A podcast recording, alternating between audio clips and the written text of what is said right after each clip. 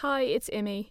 In Vera's last voicemail, she describes how difficult it is for people living without electricity, heating, or internet in Kharkiv, a city that's faced heavy Russian bombardment. But she still hopes their lives will return to normal. Hello, it's Vera from Kharkov. Uh, today is the 1st of April, and I've just realized that uh, the March passed and it was an entire month of war. There hasn't been a day when we haven't been bombed. They bombed us every day. And there hasn't been a day this month that uh, civilians haven't been killed, unfortunately, in Kharkiv and uh, Kharkiv area.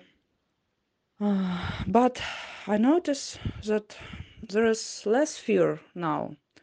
We are not such scared as we were at the beginning. And uh, uh, some strange maybe thing that people have started to return to Kharkiv.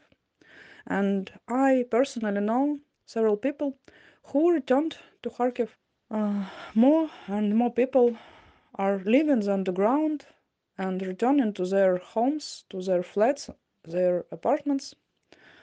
Cars have appeared on the roads. If uh, in the beginning the streets and the roads were empty, now we can see the cars uh, in the streets and the people in the streets.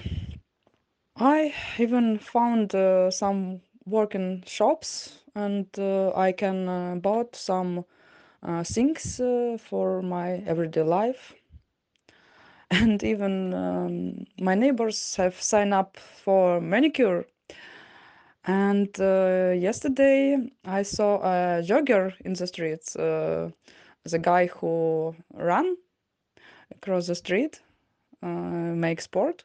So I think that we are absolutely invincible if we can go on think about manicure and jogging and uh, uh, do our everything um, uh, business and um, just uh, simple things.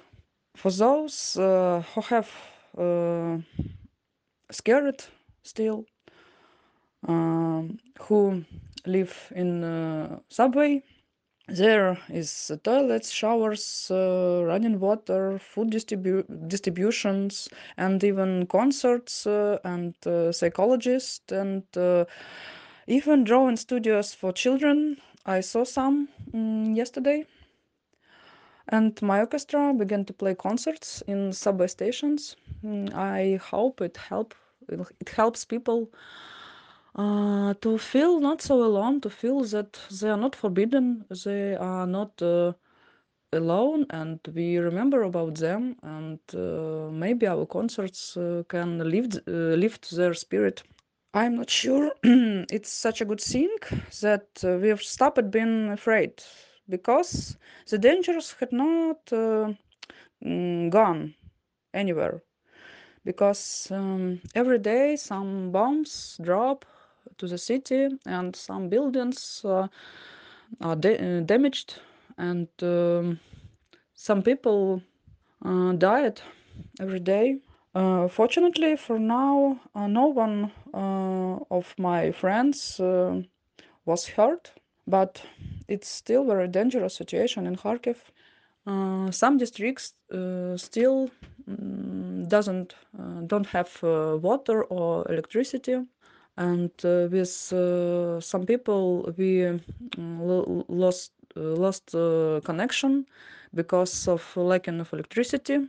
I hope they are safe. So it's our life now. Uh, we continue to live in hope and fight every day and we still hope that this war will end soon and we can return our normal life as soon as possible thank you